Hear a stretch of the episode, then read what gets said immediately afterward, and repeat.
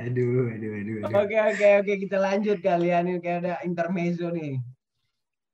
Ini agak-agak serius lagi nih kayaknya nih. Apa buat informasi buat teman-teman yang dengerin ya.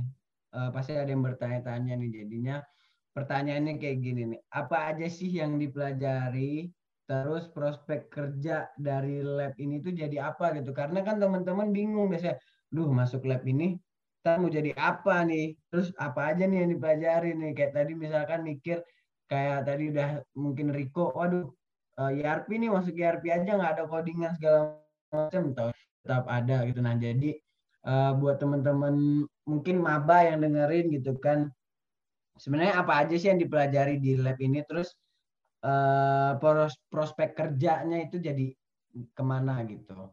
Mungkin boleh, Ken?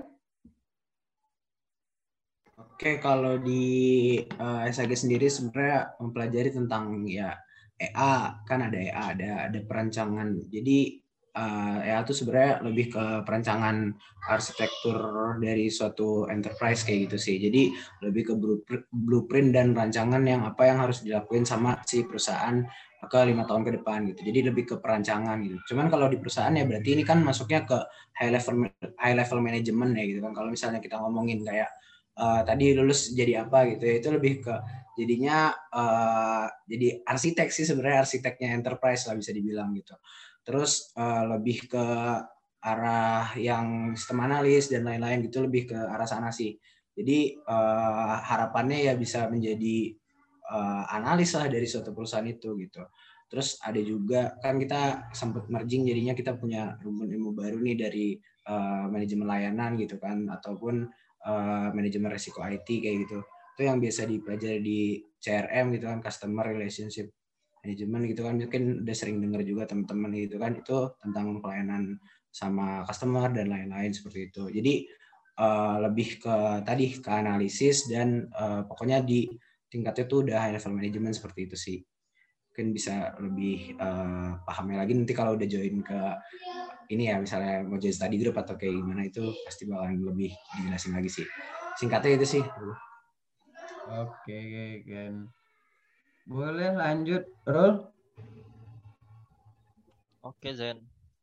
Tadi kita ulang lagi lah pertanyaan. Apa, aja sih yang dipelajari terus prospek kerja dari lab-lab ini ya?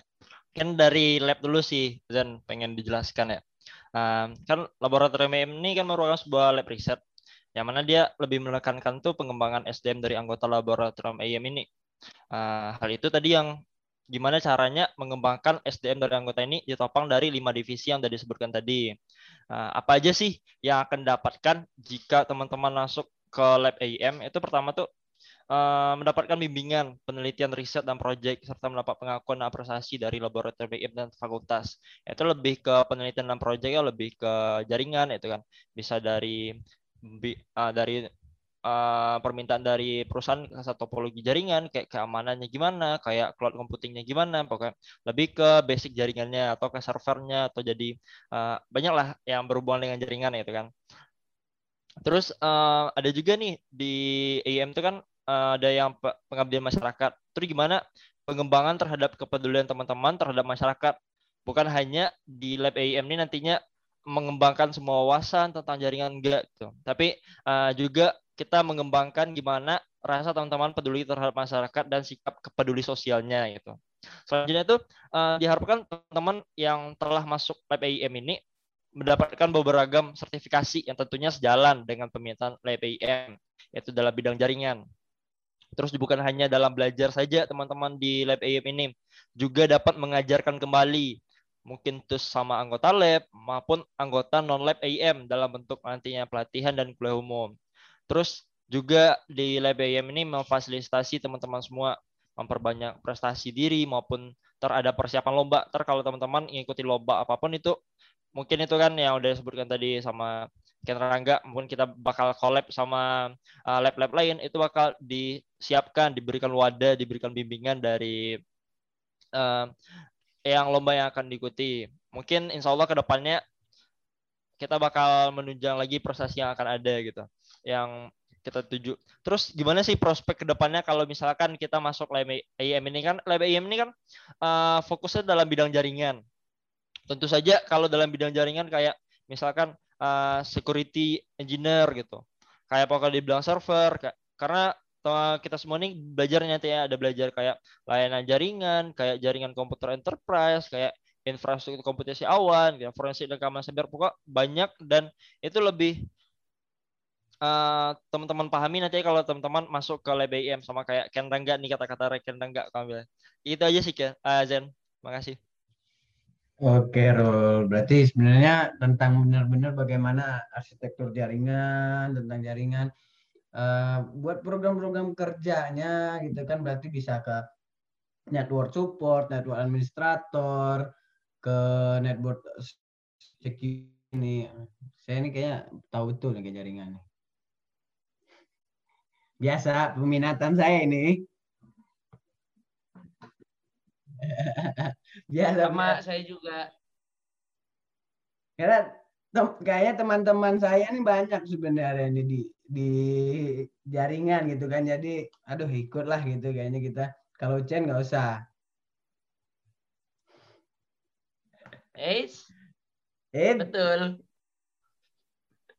Oke oke oke. Pokoknya uh, semuanya itu uh, banyak lah lahan. Kalau ngomongin pro, apa kerjanya atau jalan kerjanya ya semua pasti banyak lah uh, tempat-tempatnya gitu. Jangan takut kehabisan tempat. Yang penting tetap belajar aja apa peminatannya itu apa labnya itu tetap belajar untuk masalah kerja pasti banyak lah tempat-tempatnya segala macamnya gitu. Oke, Riko boleh kok. Oke, okay, kalau dari ERP sendiri sesuai namanya nih Enterprise Resource Planning. Jadi uh, fokus kita itu sebenarnya bisa untuk menjadi konsultan dalam artian konsultan untuk uh, bidang ERP. Nah, kalau di uh, Indonesia itu kebanyakan konsultan SAP. Jadi SAP itu kan uh, software yang digunakan dalam sistem ERP. Nah, kebanyakan uh, prospek kerja itu lebih ke uh, konsultan SAP itu. Tapi tidak menutup kemungkinan untuk bisa di uh, semua bidang. Contohnya kan kita uh, kita tuh belajar SCM. SCM kan tentang uh, finance juga, kemudian supply chain, kemudian uh, AC accounting juga kita pelajari, kemudian sistem enterprise. Nah, jadi sebenarnya kalau misalnya dibilang prospek kerja itu kita tuh bisa masuk di mana aja tapi perusahaan yang menggunakan sistem SAP. Contohnya kayak Tokopedia. Nah, startup Tokopedia kan itu uh, menggunakan SAP. Nah, kita tuh bisa masuk di situ entah di bidang finance, manufacturing atau uh, SCM dan lain sebagainya. Kemudian kalau untuk di lab sendiri yang kita pelajari itu lebih fokus ke pelatihan dan sertifikasi, kemudian lomba-lomba. Nah, lomba biasanya kalau yang terkait ERP itu kita uh, ada yang namanya lomba Munsun Sim. Jadi Munsun Sim itu adalah lomba yang uh, seperti simulasi simulasi bisnis menggunakan uh, SAP. Gimana sih caranya menggunakan SAP di uh, industri secara langsung. Nah, kayak gitu sih kurang lebih kalau di ERP. Oke, kok ini emang berarti ERP ini uh, nanti pasti ke depannya juga uh, lebih banyak pastinya uh, untuk kerjanya ya kok ya. Jadi iya, benar, takut juga kan karena orang yang takutin ini kan orang duh kuliah kerja apa gitu kan. Iya. Jadi semua tuh pasti ada kerjanya pasti lebih apalagi saya percaya lah teman-teman saya juga nih yang kenal-kenal juga banyak yang di RP ada Topik, ada Nabila, ada, ada, ada Nabila di 01. Jadi ya mereka pun meyakinkan gitu juga. Dulu saya pun juga Ken pun dulu mau masuk ERP kayak nih Ken dulu nih. Oh iya kebetulan yeah. dulu apa ikut rekrutasi ERP juga cuman emang bukan rezekinya di sana ya, ya udahlah gitu. Uh, ya kan. bilang aja Ken nggak masuk. iya Ken. rezekinya di SAG kan. Ya, rezekinya ya, di SAG. Gitu. Ya pokoknya pastilah semua lab ERP, SAG, EIM semua juga EDE eh, semua pasti kerjanya banyak banyak lah. Jadi karena yang saya alami gitu kan teman-teman tuh kadang takut aduh mau kerja apa mau nanti gimana kalah saing segala macam ya tempat kerja mah ada. Ya kayak Ken Rangga nih kan misalnya mau masuk GRP eh tanya rezekinya di SAG semua ada rezekinya masing-masing lah gitu kan tenang aja nggak usah takut gitu. Bener Ken? Bener banget. Karena jalan menuju kesuksesan tuh bisa diraih dari banyak cara lah. Jadi santai aja. Ngeri bener nih. Kalau hujan caranya udah susah, Ken. Apa, Tahu mungkin nih. dia mungkin belum nemu jalannya aja gitu kan. Ken. Iya, bisa lah. Ada jalan masing-masing. Chen. Doain aja Iya. teman-teman, doain aja. Siapa tahu saya jadi pro player Mobile Legend kan. Ya kan? Amin dah, dia amin aja. Amin. Amin ini Chen. Iya, amin tuh, Chen. Oke, oke. Chen, lu nggak mau nanya nih, Chen? Ada sih satu. Nah, sabar, gue Hati. contekan gue dulu. Hati-hati. Kadang-kadang pertanyaannya tiba-tiba bikin terkejut nih kadang. Enggak, enggak, enggak, enggak. Ini mah serius ini mah. Kan kan eh, kalian ini eh, apa ya? bis- Bisa dibilang ketuanya lah gitu kan, powernya masing-masing. Pasti kegiatan kegiatan kalian juga di luar tuh kan banyak kan, apalagi gue tahu Kasdim dia pernah ikut eh, organisasi Papua kan, teman-teman Papua juga. Nah, cara ngebagi waktunya se- kalian sebagai mahasiswa dan eh, koor kor kor apa sih? Kordas, ya kan? Koordinator.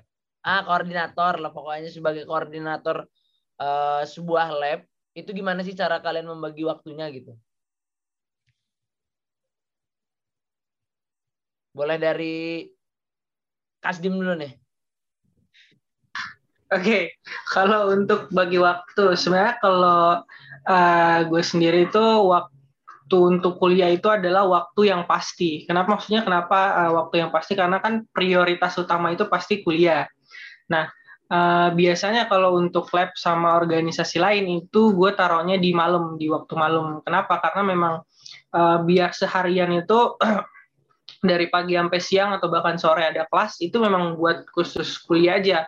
Nah, baru deh malam mas- eh, sore masuk ke malam nah itu baru fokus untuk eh, organisasi atau lab dan itu juga kalian kalau misalnya mau join eh, organisasi atau lab kalian harus pintar-pintar nego maksud gue pintar-pintar nego adalah pintar nego waktu. Jadi kalian harus ngomong juga ke teman-teman kalian. Karena kan bukan kalian doang yang eh, organisasi kan. Banyak di satu organisasi itu banyak orang gitu. Jadi kalian harus pintar ngomong eh, saya nggak bisa eh, jam segini saya nggak bisa jam segini. Nah itu dengan kalian ngomong gitu sebenarnya bisa ngelatih eh, apa namanya kalian eh, berekspresi men- menyuarakan pendapat dan juga kalian bisa untuk time management. Jadi pelan-pelan kalian bisa eh, bagi waktu nanti.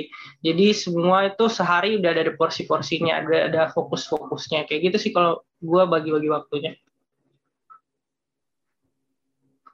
Semisalnya nih ada kejadian. Labnya tabrakan sama kegiatan eh, UKM di luar. Milih duluan yang mana nih prioritasnya? Oke, kalau eh, ini tanya ke gue kan ya. Kalau dari Hmm. gue, gue bakal ngelihat uh, urgensinya atau prioritasnya mana sih yang paling penting.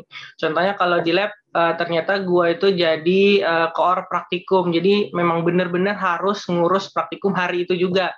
Nah di UKM gue itu cuman jadi kayak anggota, uh, istilahnya kayak kerjaannya itu bisa uh, ntar malam deadline-nya. Nah pasti gue akan kerjain duluan yang kerjaan lab karena memang itu uh, urgensinya lebih tinggi daripada uh, pekerjaan yang lain kayak gitu.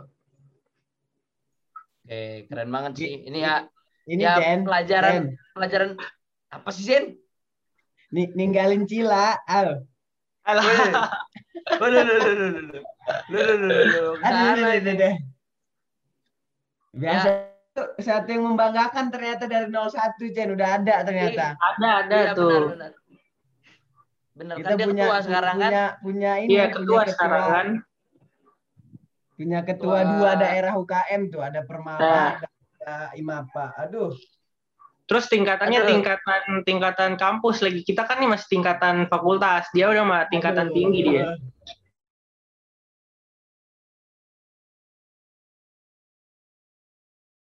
Ah, gue juga wakil Permala. Tapi kan Nah, Isal ketuanya. Iya sih ketuanya Isal. Ya udah, eh, sebenarnya banyak ya yang bisa dipelajarin. Ju- ju- jujur ini eh omongan Riko yang ini tuh jadi pelajaran eh apa ya, pelajaran baru lah buat gua. Bisa gitu ketika siang, ketika sore itu kita fokusin emang buat kuliah tapi malamnya kita buat organisasi bisa sih itu gue terapin buat gue yang ibaratnya emang sibuk sih ikut organisasi organisasi nggak jelas di luar Mantap. Si sibuk banget lu Chen kayaknya Chen. Lebih sibuk dari Ya. kita. nih. Iya gue ngerasanya gue kayak salah langkah gitu apa yang gue ambil selama ini ikut organisasinya. Semoga aja ya. Chen. Semoga iya makanya itu semoga aja ntar ada manfaatnya lah ke depannya kan. Amin, amin, amin. Oke lanjut ke Pak Harul dulu nih banyak angong dia. Diem aja ngantuk aja. Terpesona gue dengar kata-kata lu Chen. Jadi gue Boleh, boleh. Tadi kan gimana Lanjut. cara bagi waktu kuliah dan lab gitu. Eh, Yap. Sama-sama kita ketahui kalau mahasiswa kan prioritasnya utama emang kuliah gitu kan. Tapi kan Nggak. eh. Eh iya iya maksudnya iya. I- iya maksudnya. Eh, jadi gini iya Ya. Jadi gue lupa nih Chen mau bilang apa enak. Kelihatan bego gue di sini Chen. Nih apa eh, prioritas mahasiswa kan kuliah. Eh, Oh ya prioritas mahasiswa kan kuliah. Tapi kan kuliah sama lab nih eh, bisa dibarengin. Jadi tanpa harus ada yang dikorbankan gitu. Jadi mungkin di kuliah kita eh, nambah memperluas pengetahuan, tambah wawasan gitu kan. Sedangkan lab kan bisa jadi wadah untuk lebih memperdalam pengetahuan tadi dan wawasan tadi. Jadi ini bisa nih eh, saling mendukung dan jalannya berbarengan gitu. Eh, kalau untuk diri gue sendiri, kalau diri eh, lebih ke tanggung jawab. Kalau emang udah bertanggung jawab di lab ini ya ini ini aja gitu. Jadi lebih fokus gitu nggak ada yang lain-lain. Mungkin teman-teman uh, bisa lihat saya mungkin cuma ada di lab IM mungkin di lain nggak ada. Kayak PSI kan cuma ada Ucen kalau Ucen kan di mana-mana kan PSI AMSI mana Chan? Banyak aja ya Enggak enggak enggak. Saya sih enggak malah gua.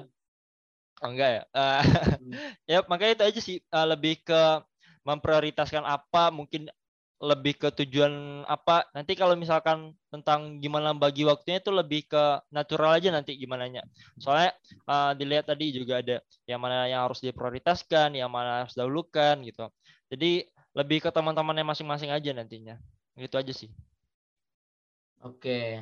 Eh, thank you Pak Rul.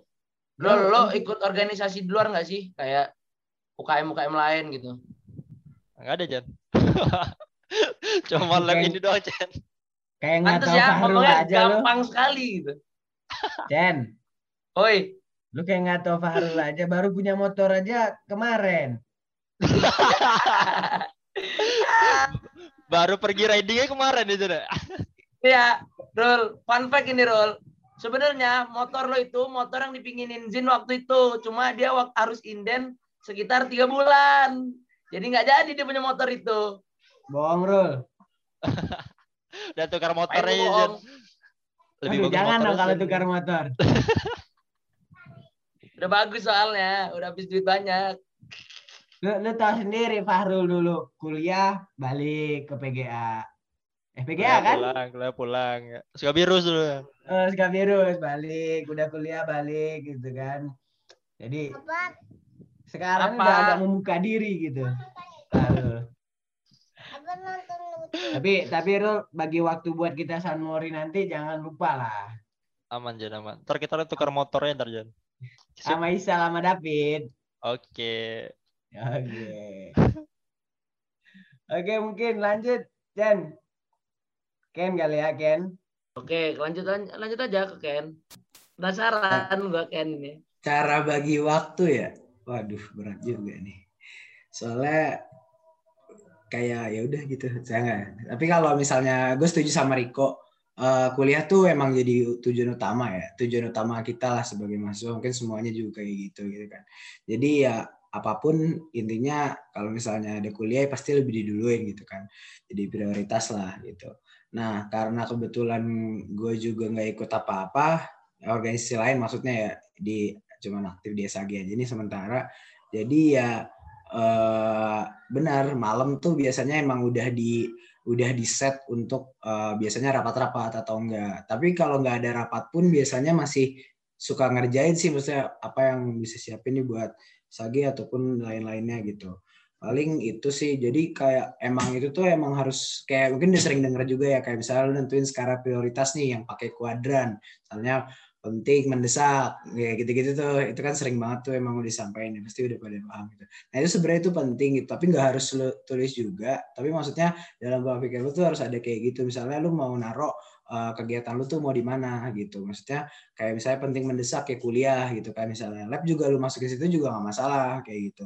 Terus habis itu ada yang misalnya uh, nggak penting tapi mendesak dan kayak segala macam itu bisa bisa lu ukur sendiri lah masing-masing orang tuh pasti punya skala yang beda gitu. Dan jangan lupa juga sih sebenarnya uh, mungkin kalau uh, yang nonton atau gimana ngelihat kayaknya kita kita ini kayak serius-serius banget gitu. tapi sebenarnya tuh ya uh, refreshing tuh perlu banget gitu buat apa yang uh, istilahnya uh, ngilangin penat lah dari kebiasaan-kebiasaan yang emang kita udah lakuin gitu. Karena sejatinya manusia juga pasti bakal ada stresnya kan kalau misalnya udah capek dan segala macam. Nah itu penting juga tuh buat me time lah atau segala macam. Kalau gue sih biasanya ya tuh FIFA atau misalnya uh, nonton Netflix ya kayak gitu tuh pasti ada gitu kan.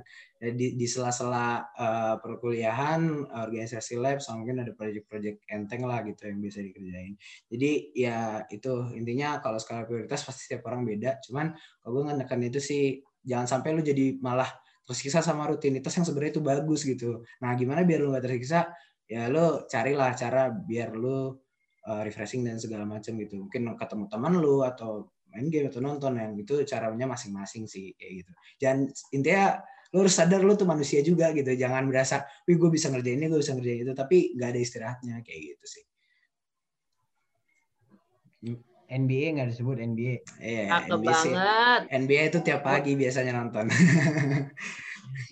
kalau nggak kuliah tapi kalau kuliah mah gue kuliah. Tapi ini Ken tapi iya. nih Ken, kayaknya hmm. nih ada sepertinya kayaknya Ken Rangga ini udah ada kerjaan juga gitu. Udah ada oh. kerjaan di luar gitu kan. Hmm, hmm, hmm. Nah itu tuh gimana tuh baginya? Karena kan menurut saya nih kerjaan itu kan akan menghasilkan uang real. Hmm. Nah itu kan berarti otomatis itu lebih lebih berat dan lebih ini gitu. Nah itu gimana tuh cara baginya tentang uh, kerja yang benar-benar kerja yang menghasilkan uang? Karena kan kita tahu di lab pun kan kita ya kerja kan ya nggak ada uang yang besar gitu kan. Nah itu gimana hmm. tuh cara prioritaskan itu? Sebenarnya itu baru dilakuin ketika emang tengah pertengahan corona kemarin sih. Kok pertengahan ya akhirnya aja kita nggak tahu kapan. Pokoknya udah sekitar empat bulan empat bulanan kemarin lah gitu. Maksudnya gue sempat uh, emang coba coba kerja itu maksudnya ya kerja di field yang emang gue berasa bisa gitu kan. Karena gue emang suka desain dan segala macam.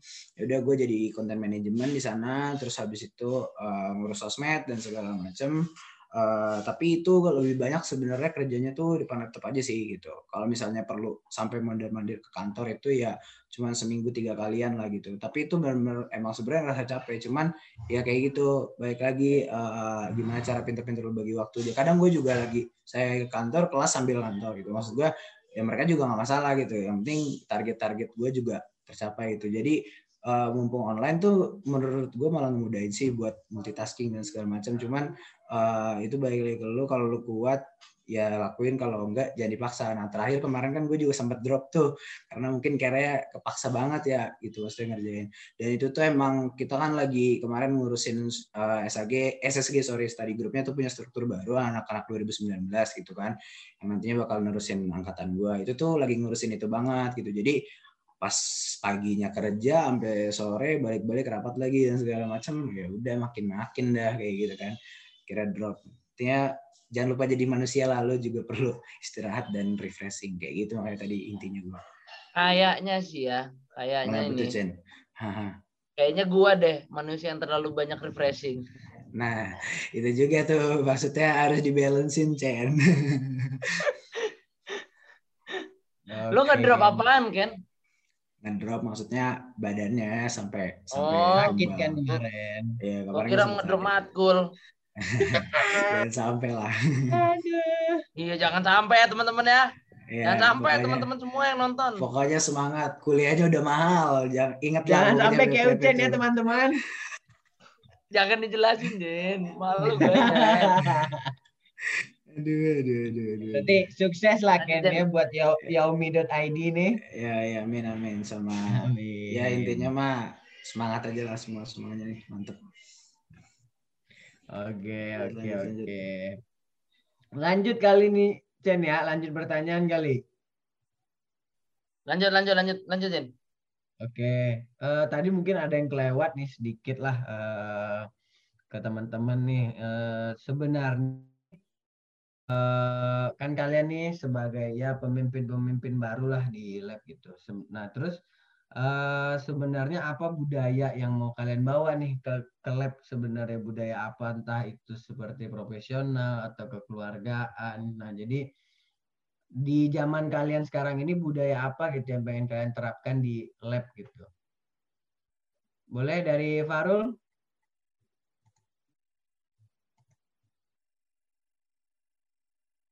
Sendiri gitu kan.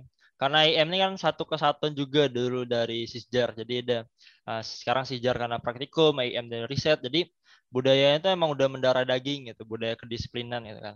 Disiplin dalam hal waktu, dalam hal timeline kerja atau semuanya gitu.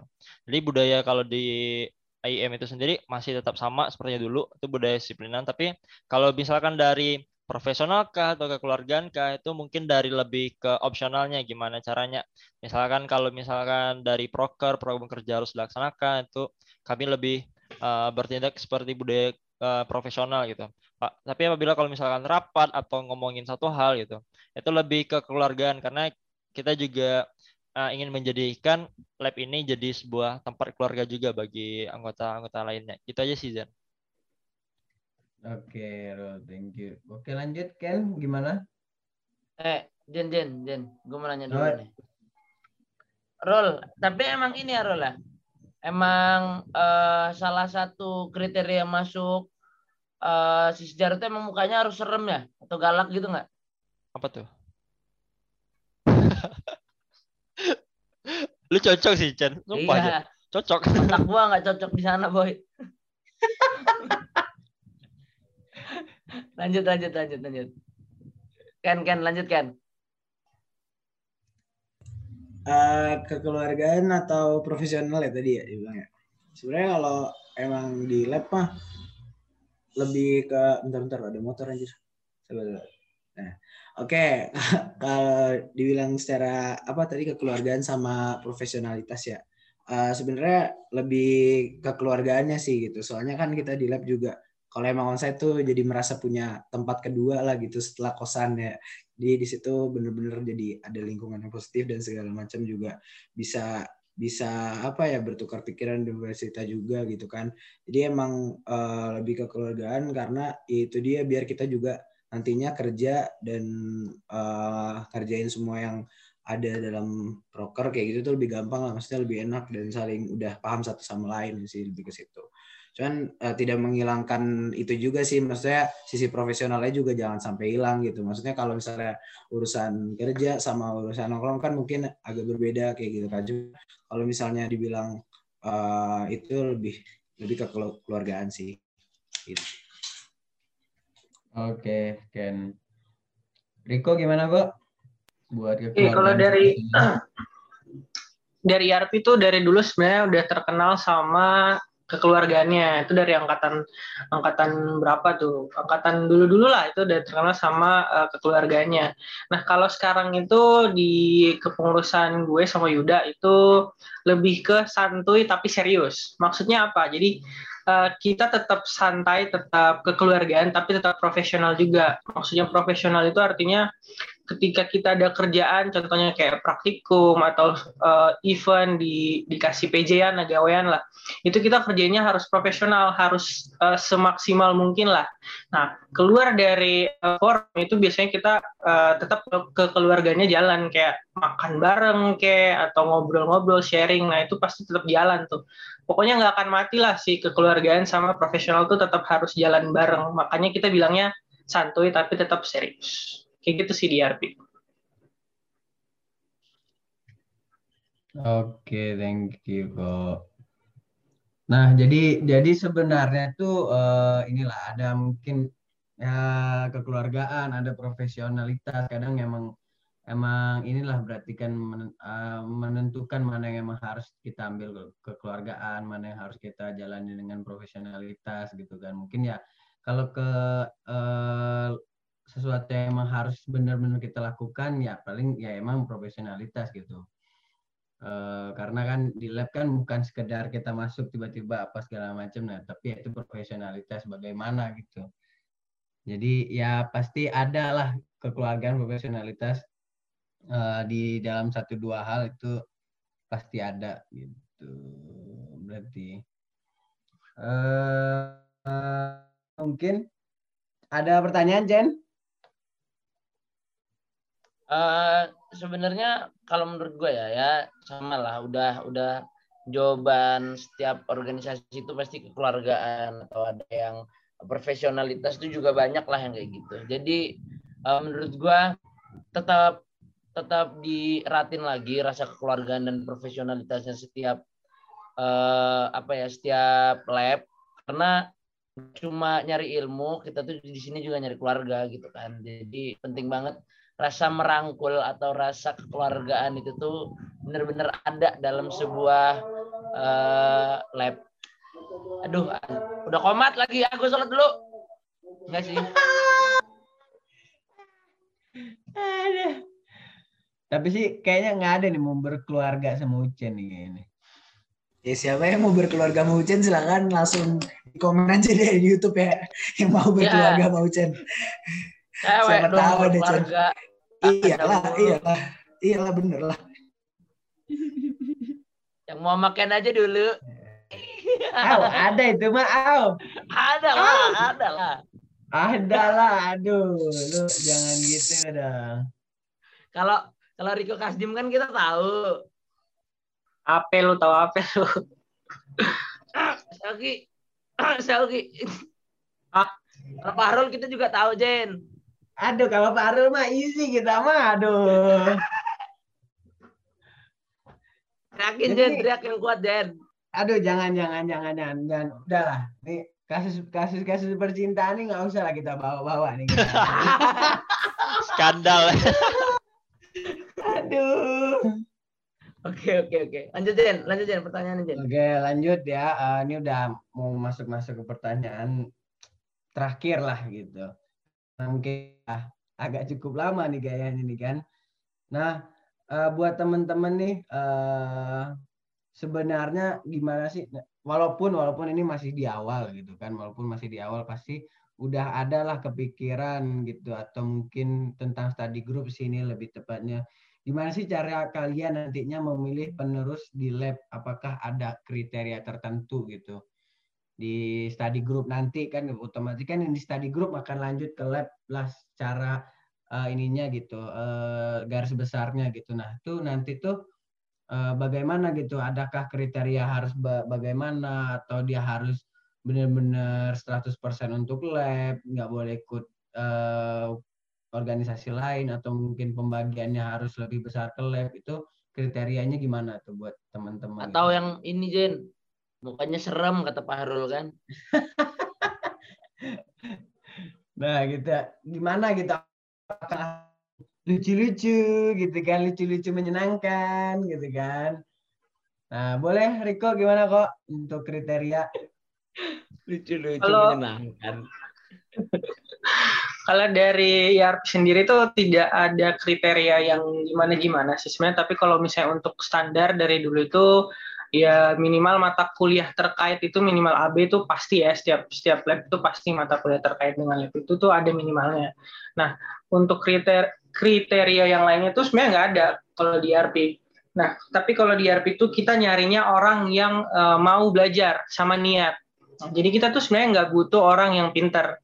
Kenapa? Karena memang uh, pintar itu relatif. Kita nggak bisa ngukur ya dari mana aja. Mungkin dia pintar ngoding, tapi dia nggak pintar UI UX kayak Ken Nah, itu kan uh, berbeda tuh tingkat apa tingkat kepintarannya. Nah, makanya kalau di di kita itu kita nggak nyari yang pintar tapi mau yang mau belajar dan niat. Nah, nanti di ERP kan kita belajar, belajar bareng-bareng nanti jadi bisa. Seperti itu sih kalau misalnya dari ERP. Oke, berarti berarti uh, semua bisa masuk gak ada kriteria tertentu. Paling kriterianya tuh yang mau belajar berarti ya kok ya yang mau belajar nanti tuh diseleksinya tuh baru ketat tuh nah, lihat yang benar-benar mana yang niat-niat belajarnya dulu lah berarti ya yang paling Nah, iya gitu. benar. Oke, Benar, lanjut mungkin ke Farul. Oke Zen, kalau buat kriteria ke depannya paling itu kan eh, ya dilihat dari misalkan nih dari Kordas apa Kordas IM kah dia nanti ke depannya atau Kordas praktikum kan. Kalau Kordas praktikum kan tentulah yang lebih memahami tentang praktikumnya. Mungkin dari benar juga kata Riko tadi, mungkin yang nilai lebih tinggi atau lebih paham, lebih expert di bidang tersebut. Kalau misalkan dari Kordas IM, eh, mungkin mereka lebih bisa mengayomi teman-temannya gimana eh, cara komunikasi sama teman-teman lain, gimana dia bisa didengar sama teman-teman lain gitu. Mungkin untuk kriteria nanti hampir sama lah. Mungkin kita lihat dari potensinya kalau potensi sangat besar eh, bisa mendahului bisa melebihi pendahulu-pendahulunya tuh mungkin itu sih nanti dilihat. Oke, kayak ini banyak nih kalau dari lab IM sendiri nih. Susah sih pilihnya nanti nih buat jadi korda selanjutnya. Itu aja sih, Zan.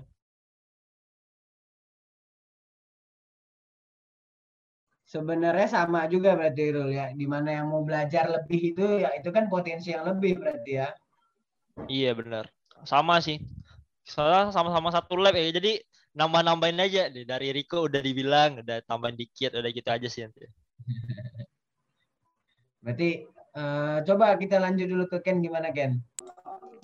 Ya benar yang udah disampaikan sama Riko sama Fahrul uh, itu emang yang pengen belajar, yang ingin improve apa ya, ingin berkembang di uh, suatu organisasi itu pasti bisa keukur kalau misalnya uh, udah ada kegiatan rekrutasi rekrutasi tadi gitu kan.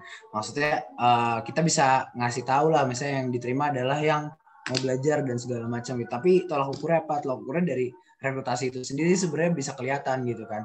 Tapi kalau misalnya mereka dia ngajarinnya niat, jalaninnya nggak uh, ada malas-malasan itu pasti bakalan apa ya bakalan gampang lah untuk bergabung lah seperti itu.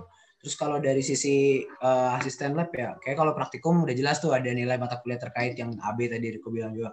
Kalau dari lab sih kayaknya poin tambahannya paling emang si anak nih harus punya ini dulu sih sebenarnya harus punya mimpi dan tujuan gitu. Uh, nanti di SAG itu mau jadi apa dan mau menjadikan SAG itu seperti apa gitu sebenarnya. Ini sebenarnya bukan kayak cuman eh enggak harus mimpi yang kayak jauh banget segala macam. Cuman dia udah tahu arah yang harus dia kerjain apa ke depannya gitu. Kayak pasti kan ada penugasan waktu rekrutasi itu nanti mau di mana dan segala macam itu tuh penting banget kita sebagai panitia rekrutasinya bisa ngukur oh dia tuh ternyata kompeten di bidang ini dan bakal niat di bidang ini nih. Jadi nantinya setelah dia bergabung jadi bakalan sesuai sama apa yang mereka targetin dari awal gitu. Jadi intinya harus punya target dulu sih apa-apa gitu.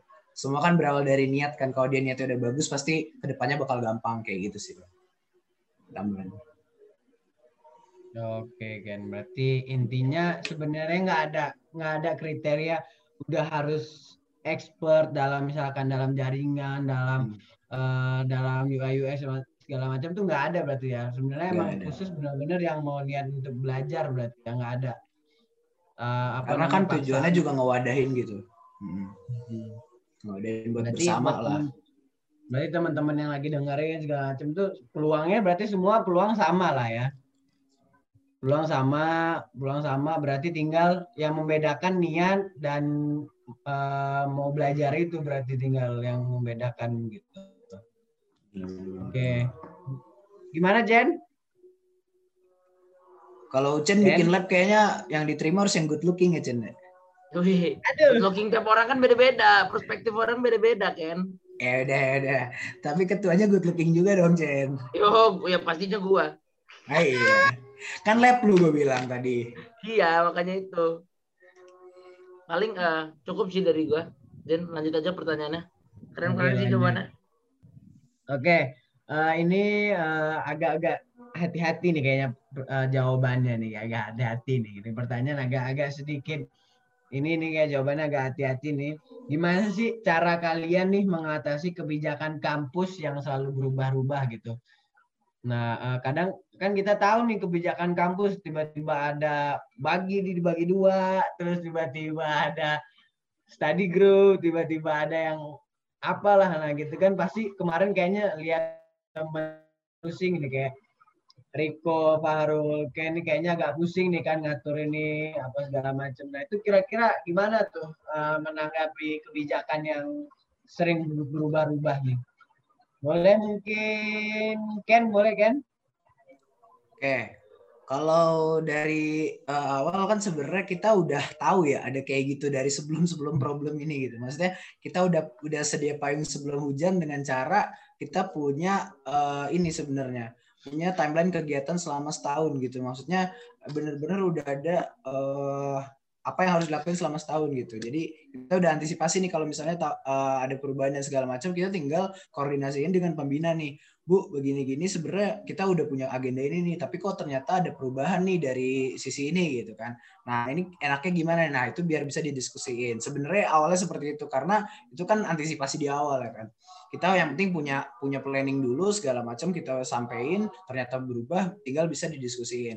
Cuman kemarin itu kan emang bener-bener uh, kalau tadi Zen sempat mention study group juga itu kan uh, sebenarnya konsepnya yang mau diterima di study grupnya SAG jadi generasi yang baru itu kan 30 orang ya sebenarnya sedikit bocoran aja gitu. Terus tiba-tiba ada regulasi yang uh, semuanya harus wajib study group gitu kan. Nah, oke okay, kita akhirnya terima aja sih sebenarnya sama regulasinya, tapi kita bukan menjadikan kayak uh, sebenarnya kesel atau enggaknya enggak sih sebenarnya tapi kita mikirnya gimana caranya mereka ngewadahin si eh gimana caranya kita ngewadahin si dua orang ini gitu.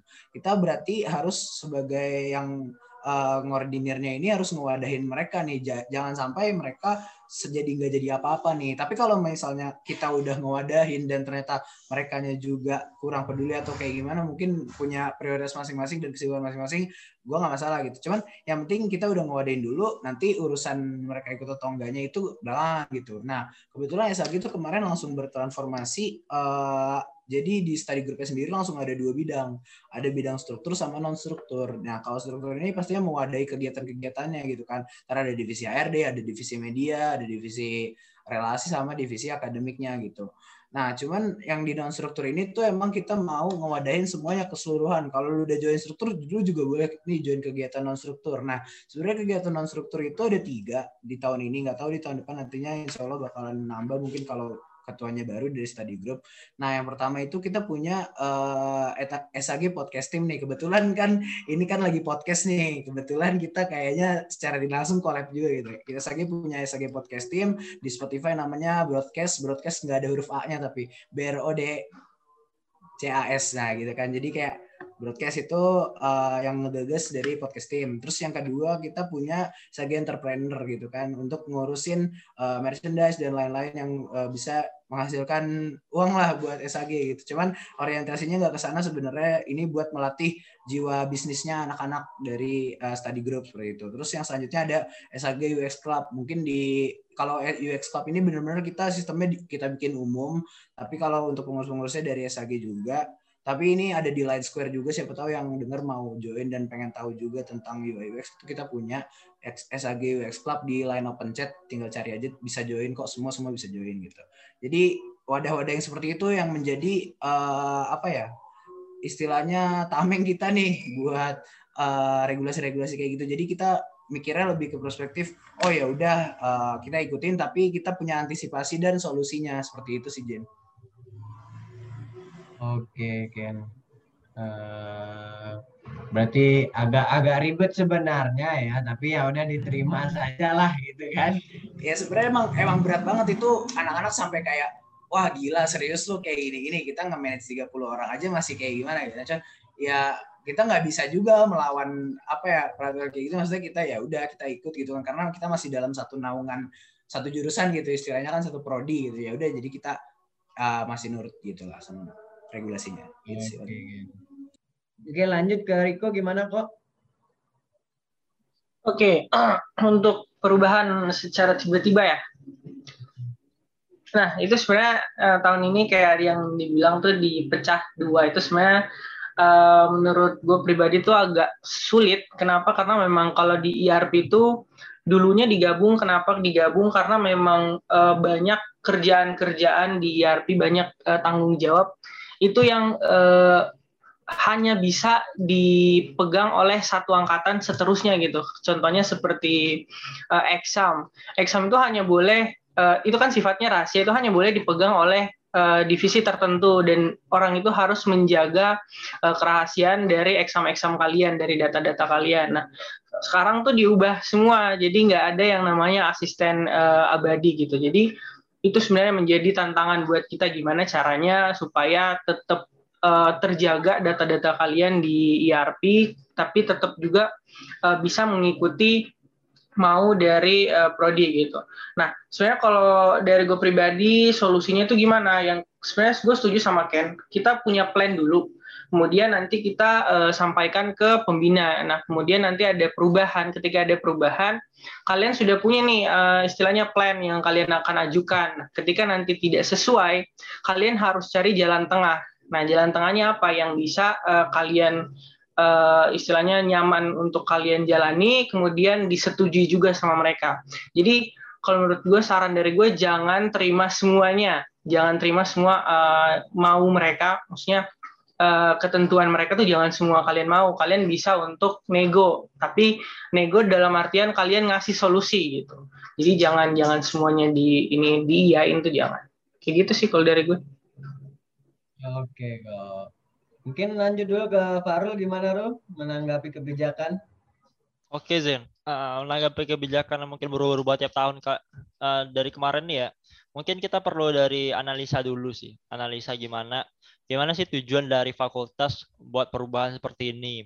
Mungkin setelah kita analisa, kita tahu tujuannya, maka kita bakal bisa um, bikin proker yang sesuai dengan hal itu.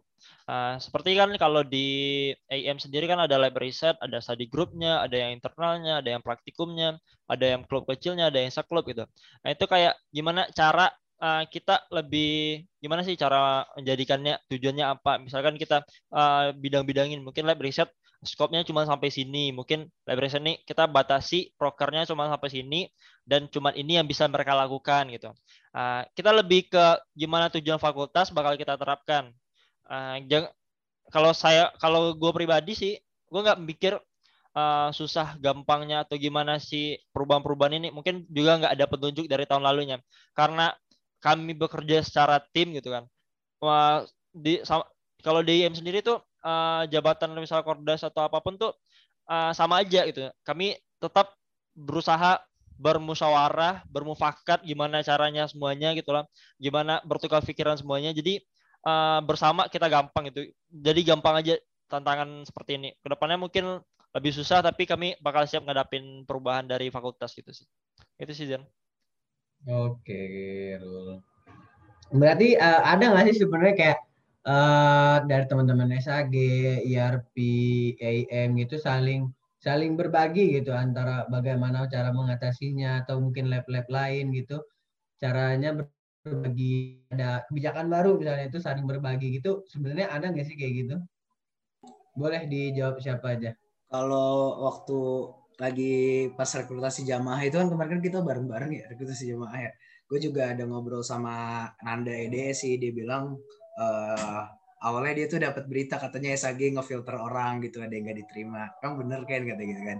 Terus tiba-tiba gue ini apa namanya ngobrol sama dia kagak diterima semua karena emang regulasinya gini. Terus akhirnya sama-sama cari cocok-cocokan aja gitu kan.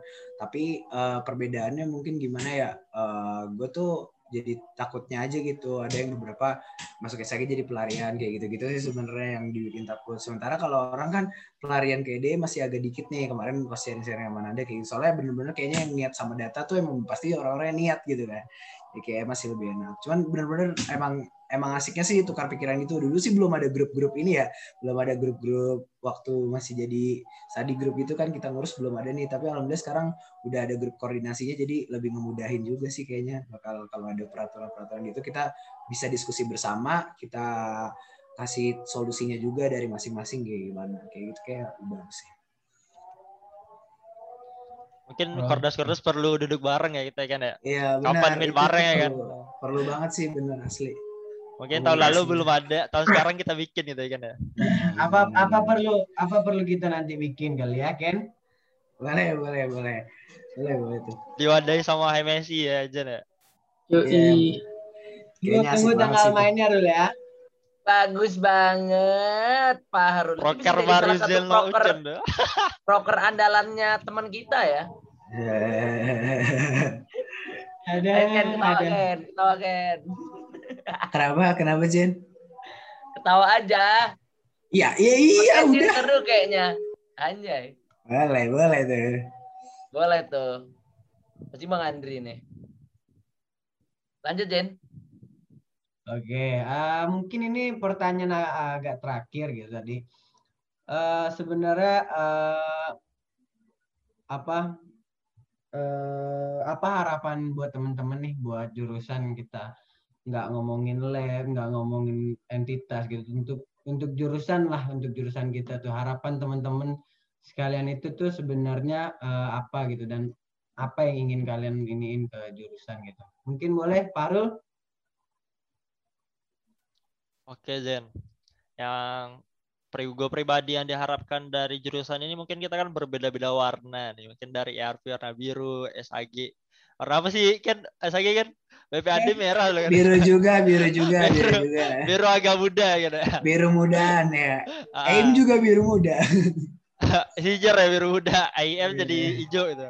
Yeah. Mungkin kan karena nih lebih banyak uh, warna di jurusan kita, mungkin jangan dijadiin kotak-kotak gitu jadi kita bersama jadi banyak-banyakin collab banyak-banyakin ngobrol bareng-bareng karena bersama kita lebih bisa wujudkan impian kita bersama gitu jadi jangan ada adanya ego-ego masing-masing gitu mungkin itu aja sih buat ke depannya gimana kita banyak kalau misalkan apa yang bakal kita dapatkan ke depannya jurusan ini ya tergantung kalau kita udah bisa bekerja sama semuanya gitu sih itu sih Jan. ah, Bahrul, Bahrul. Iya. Boleh Riko gimana kok? Oke, okay, kalau dari gue pribadi terlepas dari lab dan lain-lainnya, kan sistem informasi ini jurusan yang belum semuanya ada di setiap universitas ya. Jadi sebenarnya kalau misalnya harapan dari gue uh, itu di Telkom University sendiri ada eh, orang-orang uh, dari jurusan sistem informasi yang bisa mengharumkan nama uh, sistem informasi lah di Telkom. Nggak usah jauh-jauh dulu di Telkom dulu kan kita nih istilahnya uh, fakultas belakang ya jangan mau kalah tuh sama fakultas depan yang uh, udah dikenal banyak banyak banyak uh, orang gitu contohnya ya kayak Bang Nando Bang Nando tuh udah dikenal tuh sampai depan nah semoga ke depannya nanti bisa banyak banyak kayak orang orang-orang kayak Bang Nando lah bisa bisa dikenal uh, SI dari Bang Nando gitu. Oke Riko. Jadi kalau Ken gimana nih Ken? Ya harapannya sih sebenarnya pasti harapan semua uh, anggota jurusan sistem informasi anggota lagi mahasiswa sistem informasi ya kayak ya es itu biar bisa jadi wadah yang um, fasilitasi setiap mahasiswanya untuk berkembang sih. Ini kan konteksnya luas banget ya maksudnya berkembang tuh dari sisi laboratori juga bisa dari organisasi komunitas dan lain-lainnya. Jadi tetap mewadahi dan akhirnya nantinya mereka juga merasa setelah lulus, wih gue nggak nyesel nih masuk jurusan ini. Padahal gue dulu uh, lulus SMA gue gak mau masuk sini nih tadinya gitu kan. Tiba-tiba pas udah lulus gila gue udah jadi orang yang membanggakan gitu. Berkat apa? Berkat wadah dari uh, sistem informasi itu sendiri kayak gitu. Nah untuk menciptakannya juga pasti perlu sinergi nih yang tadi udah disempet dimention sama Fahrul juga gitu kan. Sinergi antar uh, anggota gitu baik itu di lab baik itu di organisasi organisasi yang dalam jurusan terus uh, himpunan itu sendiri gitu. Jadi sama-sama bersinergi lah. Dengan adanya program-program kayak gini, program sharing juga ini udah termasuk salah satu apa ya komponennya untuk menciptakan lingkungan positif itu juga gitu yang nggak pernah tahu apa itu SI nggak pernah tahu apa itu lab tiba-tiba oh ternyata tuh kayak gini ya akhirnya timbul rasa kayak wih kayak gue harus join ke sini nih oh gue kayaknya jalan gue di SI untuk join ke organisasi ini nih jadi lebih memiliki pandangan pribadi lah sebenarnya. Nggak nggak bisa kita batasin oh si A ini tolak ukurnya tuh dia bagus karena dia join ini. Nggak bisa karena setiap orang pasti punya cara untuk berkembang masing-masing kayak gitu sih. Jadi SI diharapkan bisa menjadi tempat dan wadahnya sih buat setiap mahasiswanya buat berkembang kayak gitu Oke, uh, lanjut kali ini pertanyaan terakhir pertanyaan pribadi dari saya sendiri buat teman-teman nih sebagai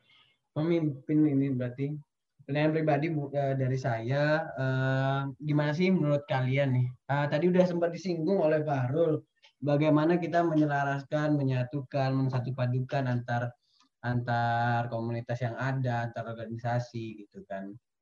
Nah, uh, bagaimana gitu uh, pendapat teman-teman ketika nanti uh, ini agak agak serius dikit nih kayak nggak apa-apa kalian di pertanyaan terakhir dari pribadi dari saya gitu uh, tentang gitu, tentang himpunan bekerja sama dengan lab uh, bagaimana kerjasama kerjasama itu dengan komunikasi yang lancar gitu.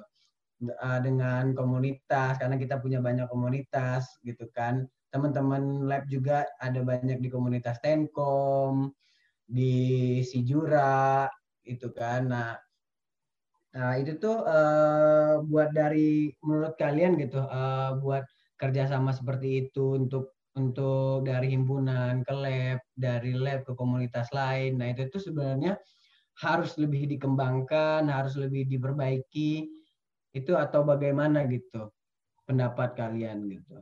Mungkin boleh ke Riko.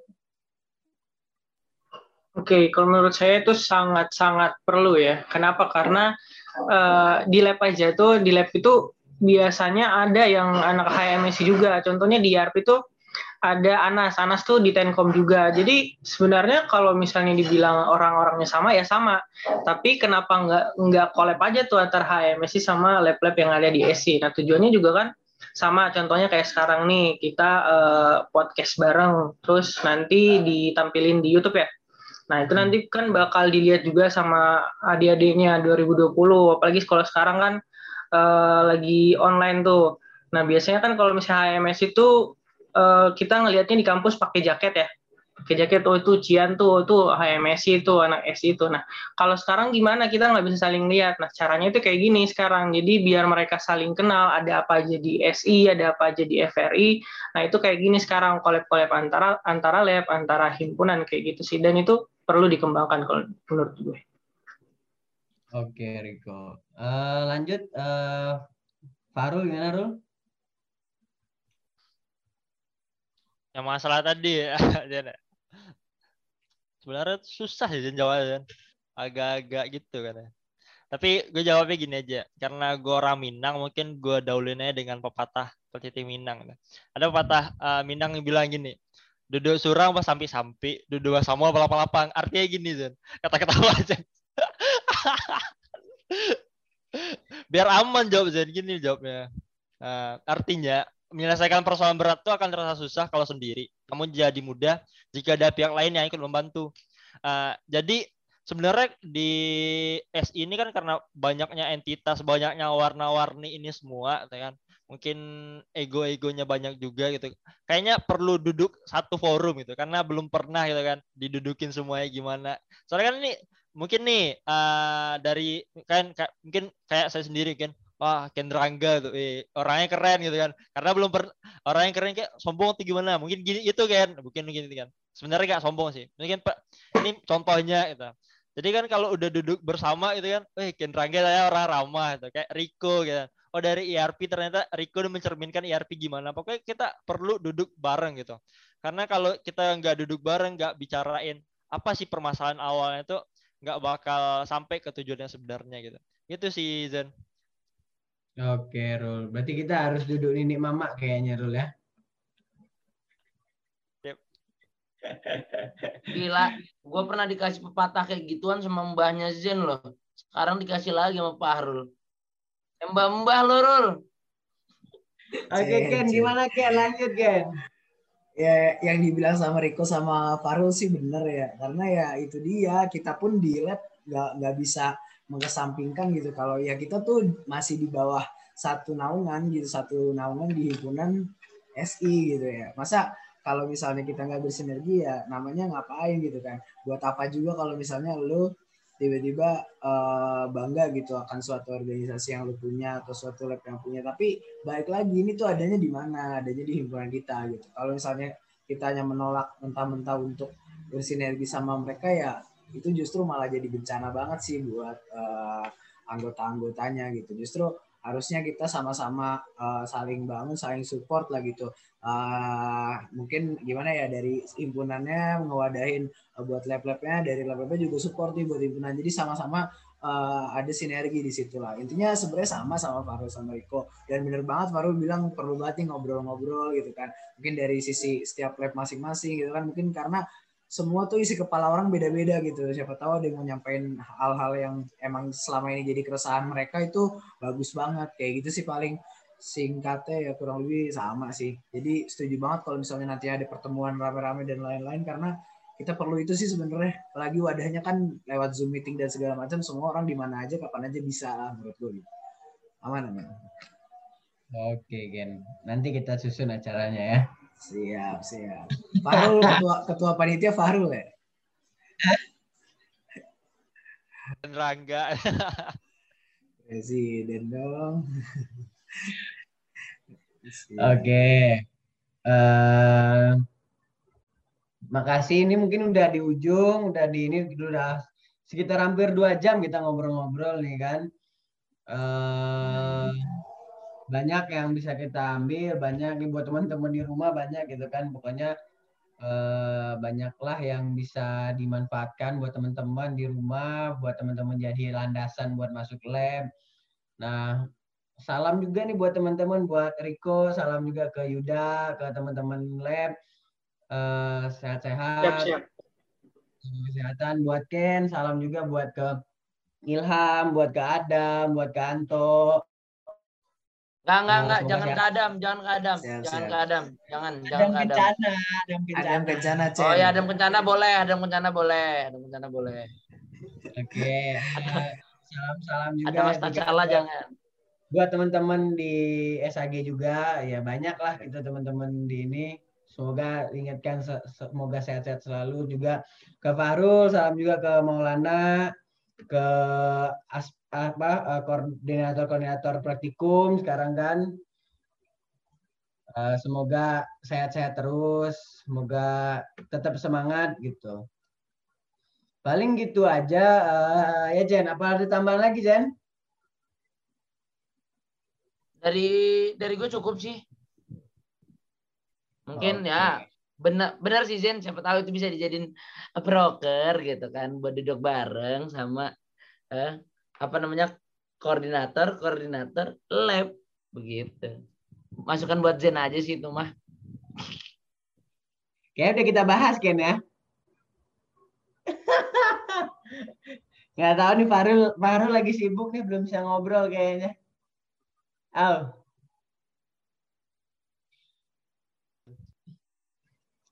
Sama David boleh kali itu. Ntar tinggal tarik-tarikin aja ya. Oke oke oke. Mungkin itu aja lah. Ini kayak udah dua jam nih, udah udah banyak. Pokoknya terima kasih buat teman-teman lab. Sukses terus, lancar ke depannya semuanya nggak ada masalah. Eh, saling bantu di masa yang online kayak gini. Ya kita mau berlandaskan apa lagi kalau bukan eh, kolaborasi bersama, ya kan? Kita ya karena kalau online gini ya banyak gitu hal-hal yang nggak terduga gitu. Semoga semuanya lancar. Salam juga buat teman-teman lab, sehat-sehat selalu. Eh, mungkin kita cukupkan ya Chen ya. ya Jen cukup aja Jen udah udah sore juga kan Udah sore, terima tahu kasih. ada yang mau nepe gitu kan Pokoknya terima kasih lah, terima kasih sebesar-besarnya buat teman-teman udah ngeluangin waktu nih dua jam cukup lama gitu. eh, semoga kita eh, bisa berkumpul bersama secepatnya di Bandung, duduk dalam satu ruangan, ambil banyak informasi, banyak manfaat buat semuanya ke depannya bagaimana. Semoga, amin.